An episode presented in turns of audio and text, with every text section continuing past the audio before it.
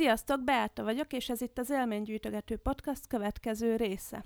A mai adásban Demeter Helgával beszélgetünk az Úton vagyok YouTube csatorna készítőjével, utazó vloggerrel. Szia Helga! Szia! Szia, sziasztok! Hogy vagy? Mm, izgatottan, ugyanis holnap indulok Erdélybe, úgyhogy ez teljesen ideális, igen, a, a vlogolásommal kapcsolatban. Készülnek az új anyagok akkor. Igen, most egy kicsit Erdélyben szeretnék lenni, mert az erdélyi családom az, az már nagyon hiányol. Így a vírus miatt nagyon nehéz volt átmenni abba az országba. Aztán egy pár napja feloldották a karantén kötelezettséget, úgyhogy most úgymond megnyíltak újra a határok. És, Ó, ez jól hangzik. És szeretnénk minél többet utazni, meg olyan helyekre is most elmenni Erdélybe, ahol eddig nem voltam, olyan tájakról, meg egységekről, meg turisztikai látványosságokról készíteni videókat, ahol eddig még tényleg nem voltam, és megtanulni síelni. Ez, ez még egy... még most ott óriási hó van, úgyhogy ezt ki akarom használni. Hát akkor vannak terveid, csak vigyázz magadra. Köszönöm szépen. Ha jól tudom, akkor te színésznő voltál egészen itt a pandémia elejéig. Azóta viszont elég sok minden megváltozott. Mesélsz erről, hogy hogy lettél színésznőből utazó? Igen, szívesen. Mindig is sokat utaztam turistaként, meg utazókedvelőként. Azt gondolom, hogy, hogy ezt hozzám hasonlóan nagyon sok ember teszi. Rövidebb, hosszabb nyaralásokra elmentem. Volt néha szerencsém külföldön dolgozni is, hogyha a színházi munkám engedte, hogy akár egy-két hónapot is külföldön töltsek, mondjuk a nyári időszakban, amikor általában nem voltak előadások a színházban. És innen jött az ötlet, amikor a koronavírus elején, vagy hát amikor megérkezett Magyarországra, akkor bezártak a színházak, úgyhogy én is végül is munkanélkül maradtam. Akkor jöttem rá, hogy ez egy jó lehetőség arra, amit már nagyon-nagyon régóta fontolgatok, hogyha nem lenne a színház, akkor mit csinálnék? Hát akkor utazgatnék a világban és egyszer csak arra ébredtem, hogy nincsen a színház, maradhatok abban a helyzetben, amiben vagyok, megvárhatom, ameddig újra kinyit, de mi lenne, hogyha ezt a helyzetet inkább még jobban kihasználnám, és lépnék egy nagyon bátrat. Úgyhogy így jött az ötlet. Legelőször Dániába költöztem ki, ahova elég sokat mentem már az elmúlt években, úgyhogy azt a szigetet, ahol voltam, azt nagyon-nagyon ismertem. Ez egy jó alap volt, mert könnyen találtam ott munkát, egy olyan helyen, ahol már eddig is dolgoztam, és így a financiális problémák az utazásaim elejére voltak éppen megoldottak, és ezt pár hónapot ott töltöttem nyáron egy, azon a Dán szigeten, és az alatt kitaláltam, hogy akkor hogyan legyen tovább. És a mai napig kb. egyik hétről a másikra találom ki, hogy akkor mit csináljak. Hát így, így lettem utazóblogger. És mit csináltál Dániában, ezen a szigete? Felkerestem egy ott élő arisztokrata családot, és a kastélyt, amiben élnek, azt takarítottam. Felszolgáltam nekik, főztem nekik, mostam nekik, és ilyen, ilyen házvezető nő, asszisztens pozícióban voltam. Annak a hölgynek segítettem, aki egyébként a, egész évben a házvezető nőjük. Én meg egy, meg egy másik Dán lány mentünk oda nyári munkára. A lány kisebb javításokat végzett, kerti munkákat, vezetett, bevásárlások, ilyenek, és akkor én pedig leginkább a házvezető nőnek segítettem. Mivel a birtokhoz különböző házak is tartoznak, ők kezelik a sziget világító tornyát, és a sziget 20%-a is az övéké, ezért különböző nyaralók kiadásával is foglalkoznak, és ezeket a nyaralókat is hétvégente mi takarítottuk. Úgyhogy egy ilyen eléggé sokszínű munkába kerültem bele, naponta hat órát kellett dolgoznom, ami meg nem volt annyira megerőltető, és szombatonként kellett egy kicsit hosszabban ott lenni, mondjuk 8 órát, de egyébként a vasárnapom és a hétfőn pedig szabad volt. Mindezt egy szigeten töltöttem, nekik volt saját partjuk ezen a szigeten, úgyhogy így ez elég, elég könnyű volt nekem, és elég szép nyári élmény is lett. Az ember azt gondolná, hogy azért egy arisztokrata családhoz bekerülni dolgozni nem annyira egyszerű, De ezek szerint akkor nem is annyira bonyolult. Igen, mert hogy ameddig panelekben gondolkodunk, meg sablonokban gondolkodunk, addig nehéznek látjuk az életet. Viszont azt nem szabad elfelejteni, hogy minden embernek megvan a saját életstílusa, a saját sorsa, a saját helyzete, és ha bár mindannyian beletartozunk kasztokba, kategóriákba, például ilyen triviális dolgokat mondok, hogy vannak vállalkozók, vannak alkalmazottak, vannak több bevételből élő családok, akár ugye arisztokrata családok, valaki Magyarországon él, valaki Dániában, szóval mindenféle kategóriába bele tudjuk sorolni az embereket, és ameddig csak kategóriákban gondolkodunk, addig elég nehéz ezekből bármit is kiszedni, elég nehéz bármilyen lehetőséget is meglátni. Ha viszont egyénileg em- emberként gondolunk a különböző helyzetekben az emberekre, akkor meg lehet találni bennük a lehetőséget. És én azt hiszem, hogy így ezen az emberi hangon ö, ö, sikerült hozzájuk bekerülnöm. Én ismertem már ezt a szigetet, ezt a kastélyt, és én ö, hallottam már emberektől, hogy, hogy ott van valami extra munka, valami takarításokat lehet ott csinálni. És akkor ezért gondoltam, hogy hát valami takarítónőre biztosan szükségük van. Úgyhogy én itt teljesen emberi hangon írtam egy, egy, egy üzenetet, hogy ha ott leszek a szigeten, akkor azt a kis extra munkát, azt a nem tudom én, heti négy, négy órás extra munkát, én azt szívesen elvállalnám, hogyha lenne számomra bármilyen munkájuk. Később rákerestem a kastélyra, és láttam, hogy egyébként ez egy vállalat, nagyon sok dologgal foglalkoznak, mezőgazdasággal, sertéstenyésztéssel, vadászattal, és ezzel a, ezzel a ház kiadással. És akkor azt hiszem, hogy ez az emberi hang meg ez a vállalkozói oldal juttatott el engem oda, hogy végül is azt mondták, hogy persze, szívesen alkalmaznak engem, és mire kikerültem a szigetre, addigra számomra is kiderült, hogy gondolkoztak a dolgokon, eltelt két-három hónap, és akkor rájött a, a hölgy, aki ott lakik a férjével, hogy végül is a nyár az mindig egy, egy nehezebb időszak, úgyhogy szeretné, hogyha inkább bent lennék a, kastélyban, és olyan dolgokat csinálnék, amit eddig neki kellett csinálnia, vagy a házvezetőnőjének, mert akkor ő most inkább koncentrálna a pszichológiai pályájára. Így akkor ezáltal többet tudott elmenni Kopenhágába, heti háromszor is a kopenhágai irodájában volt, és akkor mi pedig lányok ott kezeltük a, a kastélyt. Úgyhogy így, azt hiszem, hogy mindig érdemes több oldalról megvizsgálni a helyzetet, kb. bármi lehetséges, inkább azt mondom. Tehát, hogy mindig kell írni egy e-mailt, és mindig mindenre rá kell kérdezni. Ez, ez, ez az első. A legrosszabb, ami történhet, hogy az ember azt a választ kapja, hogy nem. I- igen, tehát, hogy annál rosszabb nem, nem tud lenni, mint hogy ugyanott vagyunk, mint ahol voltunk és nem léptünk elő. Tehát visszafele nem igazán tudunk lépni attól, hogyha fölteszünk egy kérdést. Igen. Főleg fontos az, hogy ha, ha, ha nincsenek álláshirdetések, amikre jelentkezzünk, akkor magunkat kell olyan ö, ö, színben feltüntetni, hogy egy munkahely vagy egy vállalat, akik nem gondolkodtak abban, hogy álláshirdetést adjanak föl, kedvüket lejjék abban, hogy minket mégis alkalmazzanak egy olyan pozícióban, amire ők nem adtak felállásshirdetést, ugyanis az soha nem lehet tudni, hogy az adott cég vagy személy, akihez jelentkezel, vagy amihez jelentkezel, annak valóban mire van szüksége. Általában az álláshirdetések arról szól, hogy mit tudnak biztosan finanszírozni. De hát azt már nagyon sokszor láttuk, hogy elég sok segítségre szükségük van az embereknek, és hogyha te elég sokat dolgozol magadért, összeállítasz magadról egy profilt, bármi is legyen a foglalkozásod, bármilyen munkát is keressél, és hosszú-hosszú időket, órákat, napokat, heteket eltöltesz azzal, hogy e-maileket írogatsz, és megpróbálod magadat minél több emberhez eljuttatni, akkor előbb-utóbb ezek az akciók reakciókat fognak eredményezni, és valamilyen válaszokat fogsz kapni. Én az összes munkámat egyébként így szerzem. Ez az önpromóciónak az ékes példája.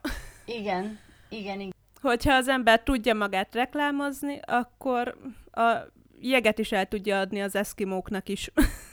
Igen, de hát tehát nagyon egyszerűen fogalmazva, ha valaki csak munkát szeretne váltani, és ugyanazon a területen át akarna kerülni egyik cégtől a másikra, egy jelentkezési e-mailt így is úgy is kell írnia akkor az már egy önpromóció. Tehát én nem csak semmit, csak igazából jelentkezési e-maileket írok, néha olyan helyeknek is, akik nem keresnek alkalmazottat.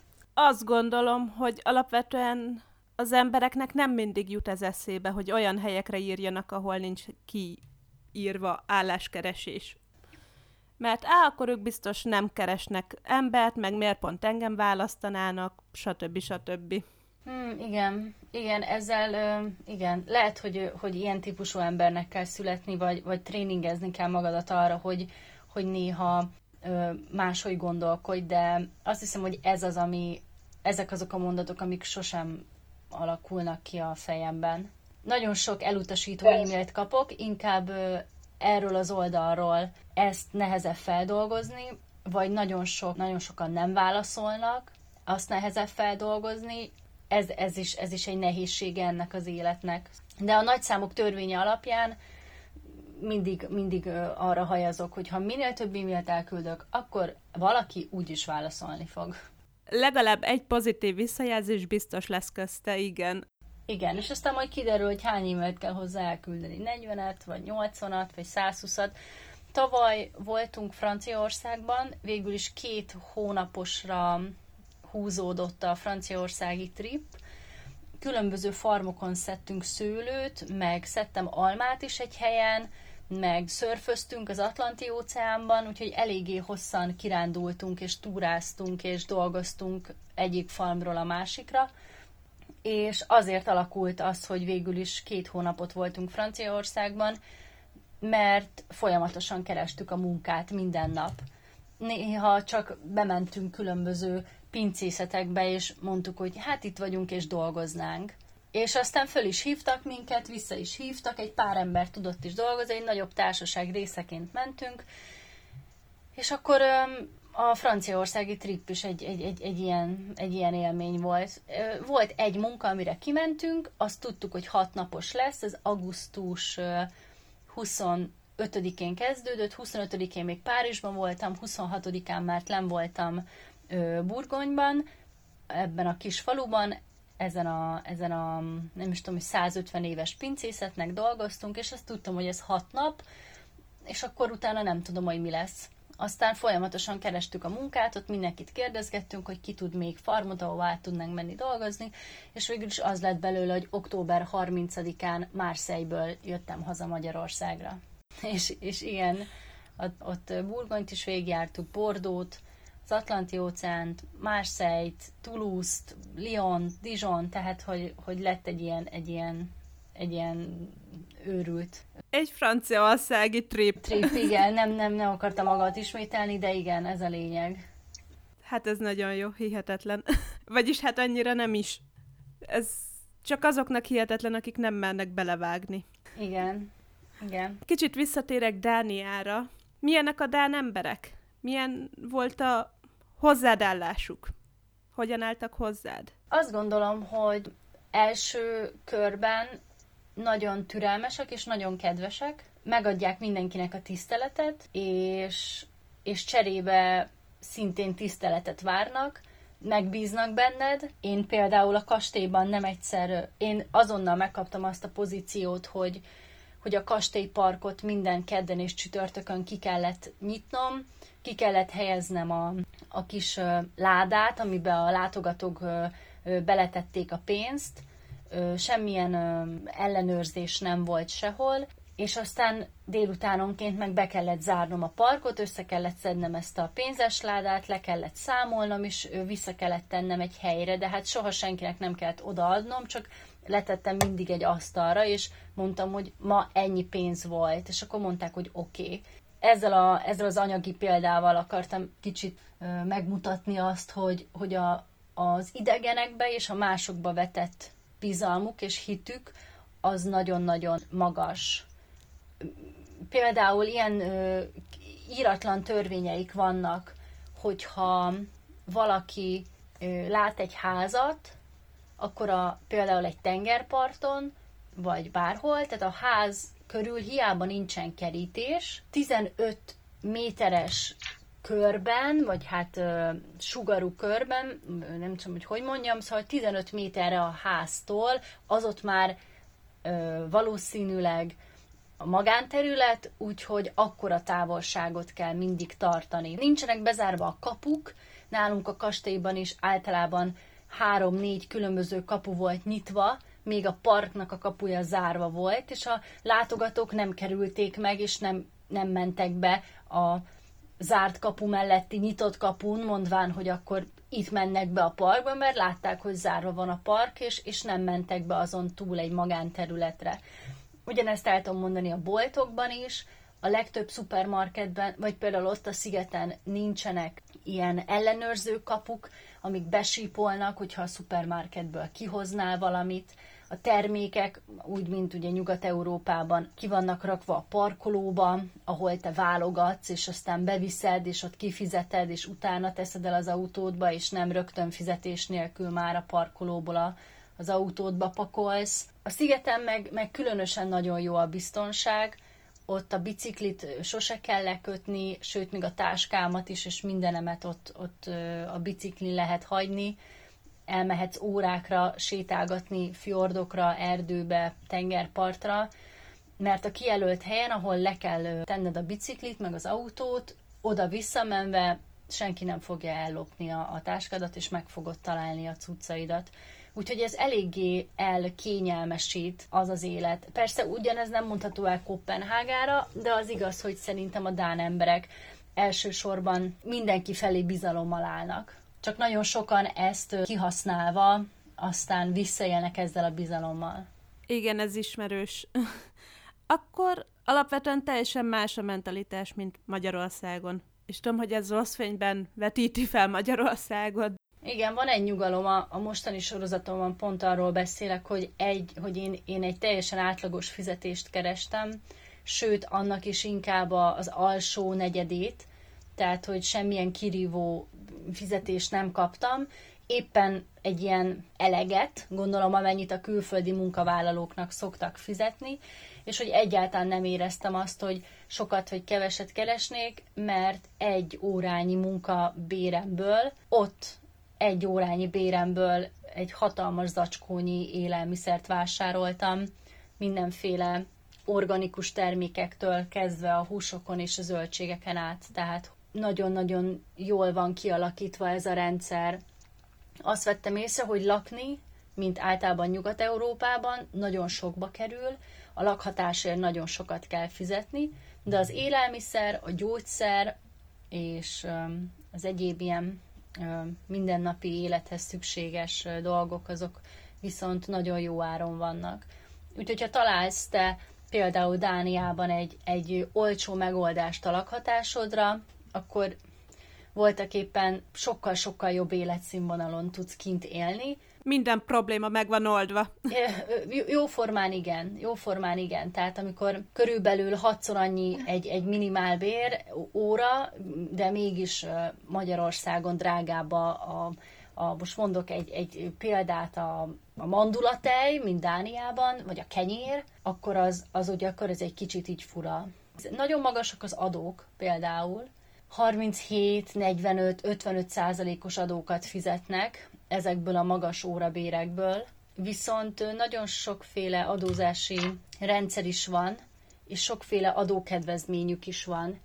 Én minden nyáron dolgoztam kint, és a mezőgazdasági munkások egy másik adórendszerbe kerülnek, így kevesebb adót kellett fizetnünk, de minden cég, ahol eddig dolgoztam, mindenkit folyton bejelentett, mindig szerződéssel történtek a dolgok, ugyanis nagyon sok adót vissza is kapnak ezek a vállalatok, és te is munkavállalóként tavasszal visszakapod a befizetett adódnak egy elég nagy részét. Úgyhogy én például minden tavasszal szoktam kapni az előző nyári munkámból egy ilyen kis szeretett csomagot Dániából, hogy a befizetett adó, a befizetett adóinak egy részét mindig visszautalja az állam, és többször fel is szólítanak, hogy töltsek már ki valami papírt, és küldjem vissza, vagy online töltsem ki a, ezt, a, ezt a felületet, mert ők szeretnének nekem pénzt utalni. Ez a ez, a, ez, ez a Dán adórendszer, ez, ez ilyen. Tehát mi mindenhol itt is dolgozni kell, sokat kell dolgozni, meg, meg, meg jól kell dolgozni, meg igazságos, meg, meg becsületesség. Azt gondolom, hogy Dániában jobban kifizetődő, mint Magyarországon. De ez csak az én tapasztalatom. Valószínűleg nem csak te gondolod így. Még egy kérdés Dániával kapcsolatban. Miért pont Dánia? Tehát, hogy mondtad, hogy többször is dolgoztál már kint, hogy jött, hogy pont Dániában? Semmi különös, pont az akkori párom nővére Dániában dolgozott. Ennyi. Tehát, hogy nem volt uh-huh. semmilyen ö, uh-huh. különleges ö, előzetei Értem. járás, vagy, vagy ö, pontozási szempont, ami miatt oda mentem.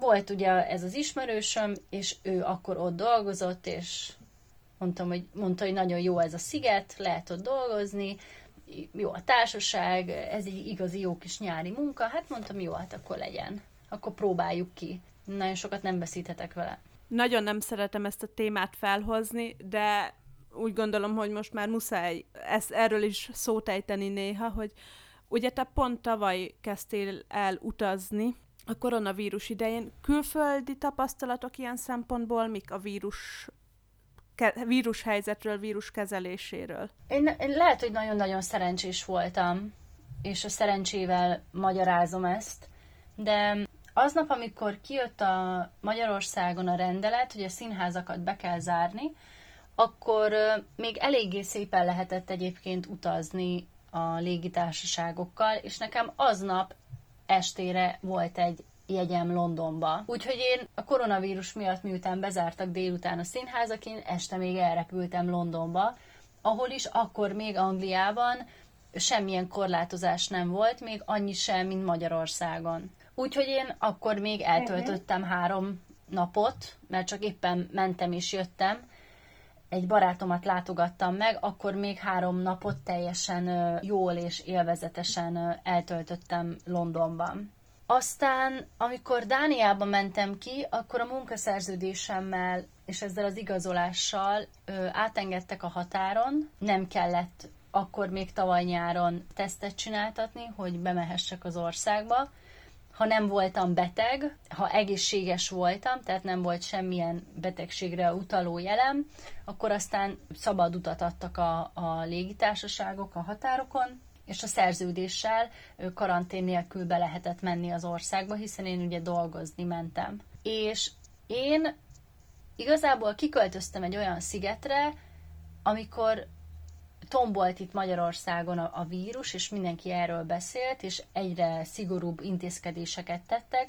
Én kiköltöztem egy szigetre, ahol összesen 3800 ember lakik, és volt ez június elején, és augusztus végére regisztráltak egyetlen egy darab koronavírusos beteget. Tehát azért nem tudok ezzel kapcsolatban mit mondani, mert én voltak éppen elszöktem ebből a koronavírusos világból. És én egész nyáron maszk nélkül éltem, mindenféle korlátozások nélkül. A szigeten nem rendezték meg a fesztivált, amit szoktak, a zenei fesztivált, de a bárok, az éttermek és egyéb helységek azok ugyanúgy nyitva voltak. Maszkot sehol nem kellett hordani, hiszen a szigeten, a szigeten ott, ott, ott nem volt koronavírusos beteg. A boltokban sem kellett hordani, tehát hogy én még mielőtt nagyon belelendült, belelendültünk volna a szigorításokba itt Magyarországon, én ebből, én ebből inkább így leléptem.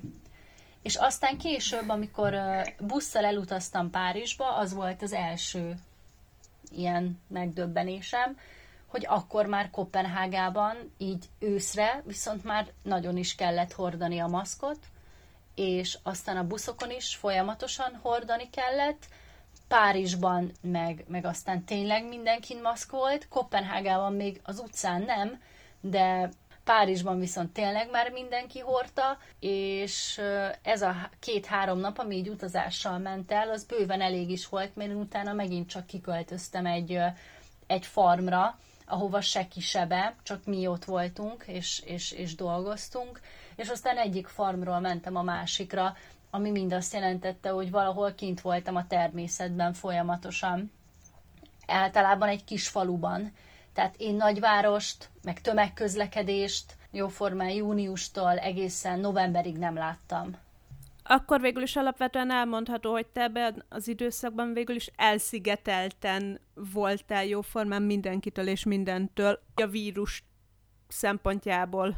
Igen, igen. Egyébként, egyébként az intézkedések azok, azok külföldön is hasonlóak voltak a Magyarországéhoz, és, és mindenki viselte a maszkot, és mindenki hordta a maszkot, és, és sokan beszéltek erről.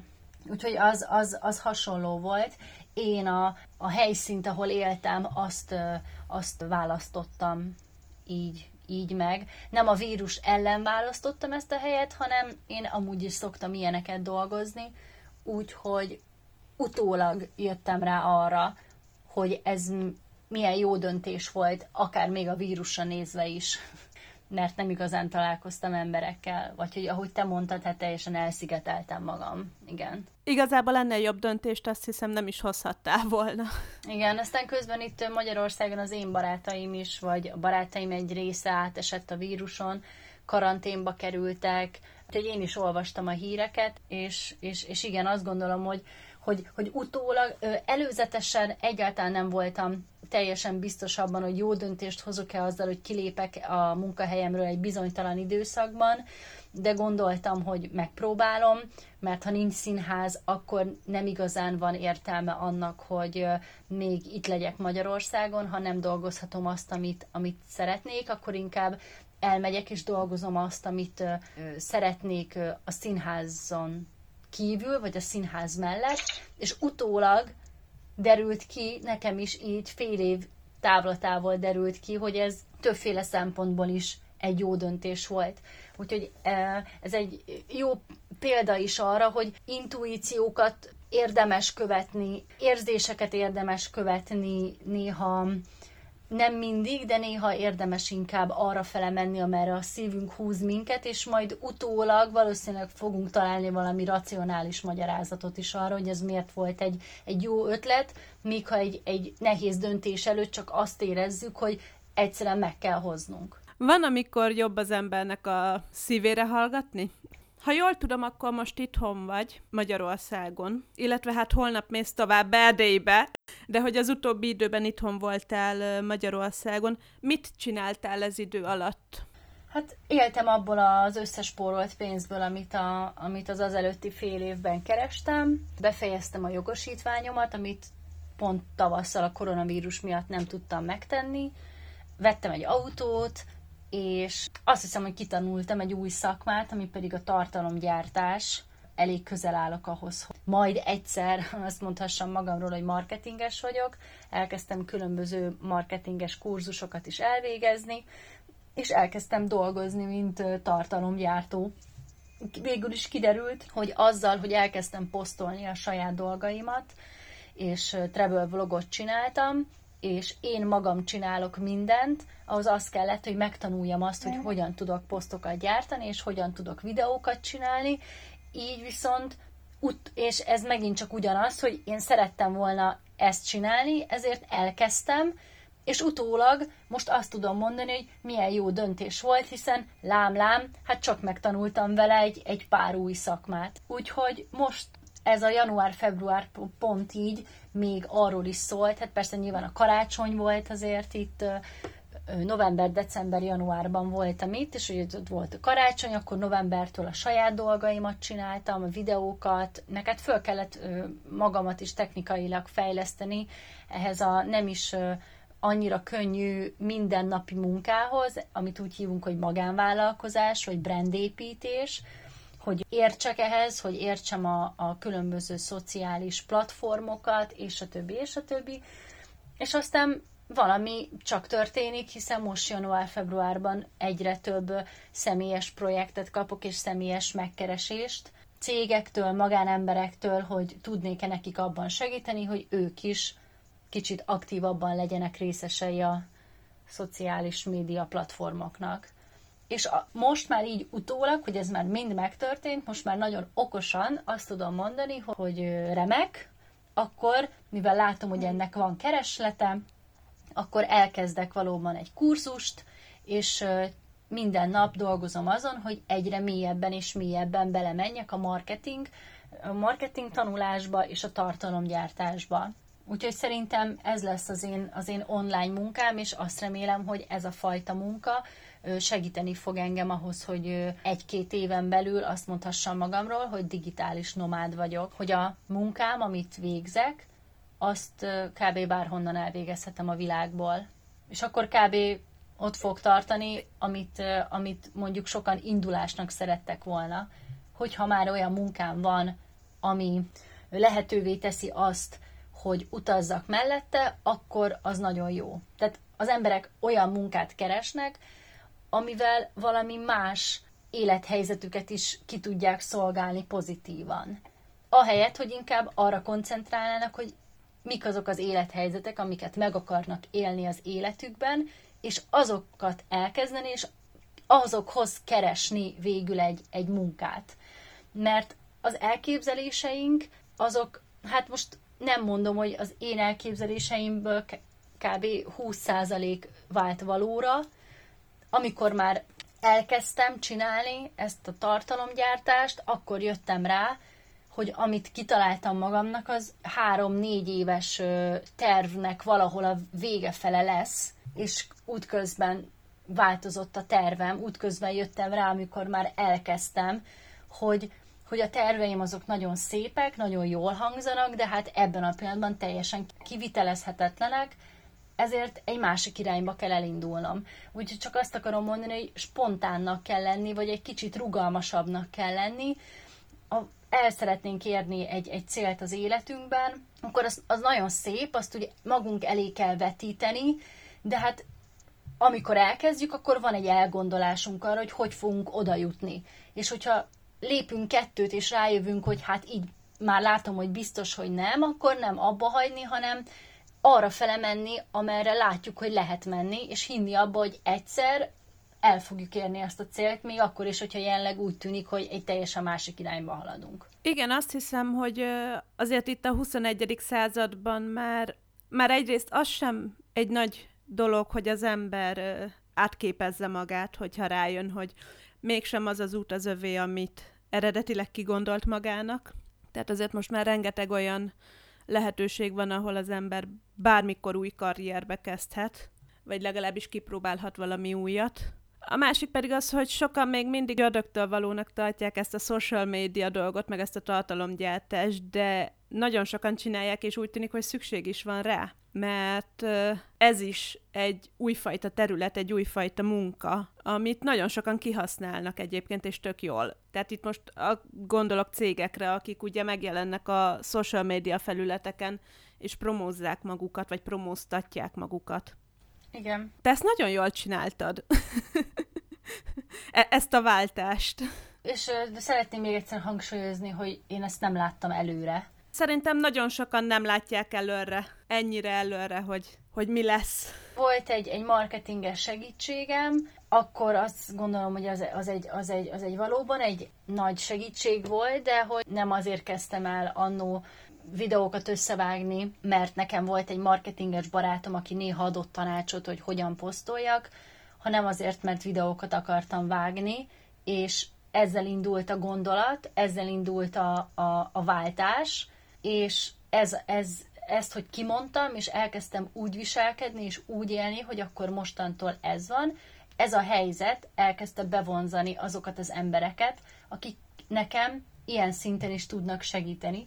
És például ez a barátom is, aki jelenleg is a, a londoni székhelyű marketing ügynökségét vezeti, az NK Group International-t. Elkezdtünk beszélgetni, és akkor még egy évvel ezelőtt sokkal kisebb cipőben járt az ügynökség. Hallottam, hogy talán a, a barátom, a Burák Ádám szeretne valamit csinálni, de még nem igazán volt kiforva semmi. És aztán ő később a baráti beszélgetéseink által mesélt el, hogy hát hogyha úgyis így, így posztokat akarsz csinálni, és végül is én is, én, ő profi marketing szakember, akkor ilyen irányban is tudunk beszélgetni. És akkor úgy jött ez a segítség. És egyébként minden segítség, amit azóta kaptam, vagy minden megkeresés azzal indult, hogy én először is azt állítottam magamról, hogy én mostantól ezzel foglalkozom. És szerintem ez egy, ez egy óriási tanulsága az életemnek, hogy belülről kell jönnie ezeknek az újításoknak, és annak, hogy elhiggyük, hogy csinálunk valamit, és nem szabad várni azt, hogy kívülről, kívülről jöjjön egy segítség, és kívülről fogalmazzák meg rólunk azt, hogy, hogy mi kik vagyunk és mik vagyunk, hanem elsősorban magunkról kell kialakítanunk egy képet saját magunknak, a többi meg majd jön magától. Igen, hogyha te eldöntöd magadban, és kialakítod a képet magadról, hogy tartalomgyártó vagy, akkor az emberek is onnantól kezdve úgy fognak téged kezelni, mint tartalomgyártó, illetve média ember. Igen, és ez igaz minden szakmára. Tehát, hogy... Gondolom, amikor elkezdtél színésznőnek tanulni, akkor nem gondoltad, hogy ekkora fordulatot vesz az életed. Nem, nem, tényleg nem. Tényleg nem. Azért ez elég nagy, nagy fordulat, hogy színésznőnek tanultál, és most pedig tartalomgyártással foglalkozol. Igen, de mondjuk a, ahogy mind a kettőben van önpromóció, az ezért ez egy kicsi átfedés. Meg segít abban, hogy a videóimon egy kicsit, hogy is mondjam, élénkebb legyek, vagy, vagy, vagy talpra esettebben beszéljek a kamerába. Azt gondolom egyébként, hogy mind a két szakma, mondhatni a kreativitás az alapja mind a két szakmának. Igen. Színésznőként és tartalomgyártóként is kell ez a skill ahhoz, hogy jól csinálja az ember. Igen. Hogyan képzeled el a jövőt utazás szempontjából, tartalomgyártás szempontjából bárhogyan, illetve gondolod-e, hogy visszatérsz még valaha a színpadra? Ebben a pillanatban azt gondolom, hogy szeretnék minél több időt foglalkozni a marketinggel, mert ez egy, ez egy olyan segítség nekem, amihez nem kell bejárnom egy munkahelyre, és mindig is szerettem volna egy ilyen extra bevételt hozó munkát és lehetőséget és tudást az életembe. Úgyhogy ezt mindenféleképpen folytatom. Aztán, hogy ebből mi lesz, hogy maradok projekt alapon, vagy esetleg távmunkába bedolgozom egy ügynökségnek. Most már van egy transzilvániai cég, az AV Studio, akinek, akiknek úgy tűnik, hogy kb. februártól így bedolgozom, de hogy ez jobban elmélyül-e, vagy, vagy megszakad, szóval azt nem tudom, de azt gondolom, hogy ez az út, ez, ez még marad egy darabig az életemben. A színházon pedig nagyon sokat gondolkodom, hogyha anyagilag meg tudom támogatni az életemet ezekkel a munkákkal, és szabaddá tudnak tenni ezek a, tehát szabad, szabaddá tudom tenni magamat, és plusz mellette tudom csinálni ezt a marketing munkát, akkor szívesen vállalok olyan szerepeket, amikkel én boldog vagyok. Viszont abba a fajta színházi közegbe, ahol voltam, abban nem szeretnék visszamenni, amit mi csak úgy hívunk, hogy megélhetési színész, aki abból él, amit játszik, mert az egy nagyon nehéz út, és valahogy nekem nem sikerült megtalálnom az összhangot a munkám és a pénztárcám között. Ezt sokan sokkal ügyesebben csinálják, mint én, jobban is csinálják, akkor vannak olyanok, akik szerencsésebbek, mint én, szóval sokféle életút van. Az enyém ez lett, szóval nekem ez, ez, ez nem jött össze de hogyha anyagilag meg tudom magamat támogatni ezzel a másfajta munkával, vagy munkákkal, akkor a jövőben is szívesen játszanék olyan előadásban, vagy énekelnék olyan előadásban, ami, ami belefér az életemben, és ami, ami boldoggá tesz engem. Hát én elsődlegesen is azt kívánom, hogy legyél boldog, és jöjjön össze az, amit szeretnél. Köszönöm szépen. És nagyon szépen köszönöm, hogy beszélgettél velem, illetve hogy beszélgettünk. Nagyon érdekes dolgokat mondtál. Um, a Helgának az elérhetőségeit, illetve a YouTube csatornáját mindenképp megtaláljátok majd az infoboxban, és kövessétek be mindenhol, mert egyébként gyönyörű képeket tesz fel, és nagyon jó gondolatai vannak. És még egyszer köszönöm, hogy beszélgettél velem, Helga. Én köszönöm szépen a lehetőséget, és örülök, hogy ezeket mind elmondhattam. Én is örülök, és a későbbiekben még lehet, hogy beszélgetünk, hogyha adódik valami érdekesség. valami újabb fejlemény. Igen, köszönöm szépen. Én is nagyon szépen köszönöm. Szia, szia!